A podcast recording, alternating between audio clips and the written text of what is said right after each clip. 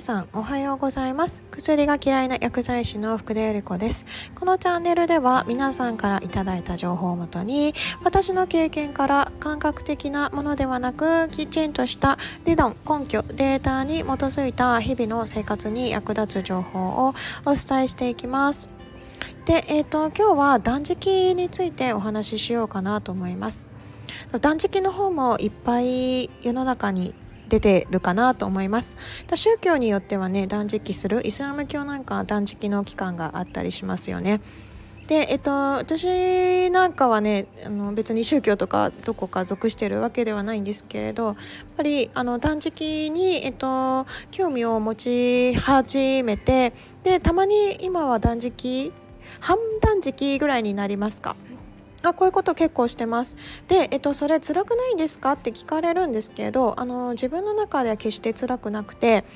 でえっとまあなぜ辛くないかっていうと、えっと、食べ過ぎることによって、えっと、気持ち悪くなってしまった時期があったんですね。1日3回とかあとまあお腹空いた時に食べ何か物を、えっと、お腹の中に入れると、えっと、食べ過ぎてしまってたがゆえに、まあ、ちょっと気持ち悪くって、えっと、動けなくなっちゃった時期がありました。で、えっと、その時から、えっと、食事を取らなくなると調子がいいなということに気づいてから、えっとまあ、やっぱり断食ってすごく素晴らしい効果があるんだなっていうことは自然に知ってたんですけれどあまあなんかやっぱり調子が悪いっていうのが、えっと、大きなきっかけになりました。とね、有名な昔の日本の有名な人だと正岡子規なんかは柿食えばの方ですけれどこの方なんかはね、えっと、食べ過ぎたがゆえに、えっと、30代で亡くなられています。あの食べ過ぎってすごくやっぱり良くないんですよね。で、えっと、正岡式自体は果物だったりあとまあ本当に高級な食べ物がすごく大好きだったそうでで、えっとまあ、病に倒れてまで何が食べたいあれが食べたいと言って、えっと、妹だったりお母さんにお願いしてあの病に倒れながらも食べて食べて食べ続けてその結果、まあ、30代のすごく若い若さで亡くなられています。でえっと私もね食べ過ぎてしまうことによってすごく気持ち悪くなってしまってで、えっと、正岡式のねご両親そのお母様と、えっと、妹なんかは、まあ、正岡式に食べ物をたくさん与えて高級なものを与えたがために自分たちはやっぱりそれだけすごいものは食べれなかったっていう理由からまあ一汁一菜の生活をされていた。で、えーと、その結果、えー、かなり長寿を全うしたという記録があります。で、えっ、ー、と、日本のその正岡式に限らず海外でもやはり食べ過ぎることによって、えっと、若くして命を絶たれてる方結構いっぱいいるんですね。で、えっと、私なんかもそういった本をたくさん読んだのでそれによってやっぱり、えっと、食べ過ぎはすごく良くないんだただまあ私もあの断食っていうのはなかなか難しくて、まあ、ちょっと前までは自分ができるとも考えてはいませんでしたね。なぜかっていうとやっぱり現代の食事はすごく依存性が高くてそしてやっぱり1日3回どういうわけだか、まあ、食べるってことが習慣についてしまっていたのでそこから減らして全く食べないっていうことがやっぱり難しいなと 勝手に思っていました。ですしあと本能的に、えっとまあ、時間になったら食べたくなる本能的に食べたいと思ってしまうのであ断食は正直ね無理でしょとなんて勝手に思っていたんですけれどやっぱり減らすことによって、えっと、すごく自分の思考がクリアになったりあの症状がすごく体調もすごく良くなるんですね。そうするとやっぱりあの食べようとか食べなくていいやっていう気持ちに なります。あねあのまあ普通の方は急にこういうことは絶対にされないでくださいね私も段階を踏んで今があるのでまあ食べなくてもいいやという時にはやっぱり食べないようにしています。あインドに来て、えっと、インドの友達が、えっと、お食事連れてってくれた時とかはすごいいっぱい食べてましたけどその次の日は、えっと、ちょっと食べずに過ごしました。それで今すごく調子がいいですね。あねあのー、海外の方でもね断食やっぱりすごくいいことは知っていて、えっと、たまにしていたしていたけれどやっぱり続けられなかった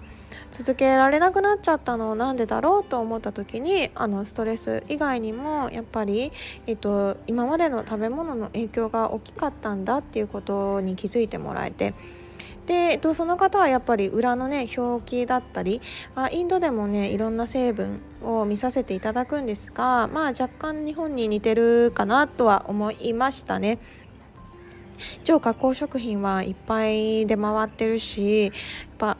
あのインドの人もあの揚げたものであったりサクサクしたものであったりそういうのはすごく美味しくてたまんないんだよねって嬉しそうに話してくるのでやっぱり揚げ物であったりねあの私も好きでしたからね揚げ物唐揚げであったりそういったものはやっぱり皆さんの心をつかむものでありますと同時にやっぱり体にはあまり良くないなっていうのはあります。あ上げてしまうと何が良くないかっていうのは AGE という物質が、えーと、産生されるからなんですね。あタンパク質と炭水化物が結合して、えっと、高温でさらに加熱調理することによってこの物質が生じてきます。この物質何がいけないかっていうと、まあ、体を酸化させてしまって老化させてしまう。結果ももろくしてしまうので、えっと、おすすめではありません。結構ねパスタとか小麦製品も、えっと、大好きな方なかなかやめれないっていうのは、えー、こういった物質が関係してきます。AGE という物質が産生されるというのと同時に、まあ、小麦もどんどん品種改良がされました小麦モルヒネと同じくらい依存性がありますあ、ね、モルヒネって聞くとねすごく強いお薬で抗がん剤の副作用抗がん剤の痛みを止めるために、えーと、使われたりするすごく強いお薬のイメージがあると思うんですけれどあ小麦とかそういった物質にもそれぐらいのものがあるっていうこと多くの方は知りませんね。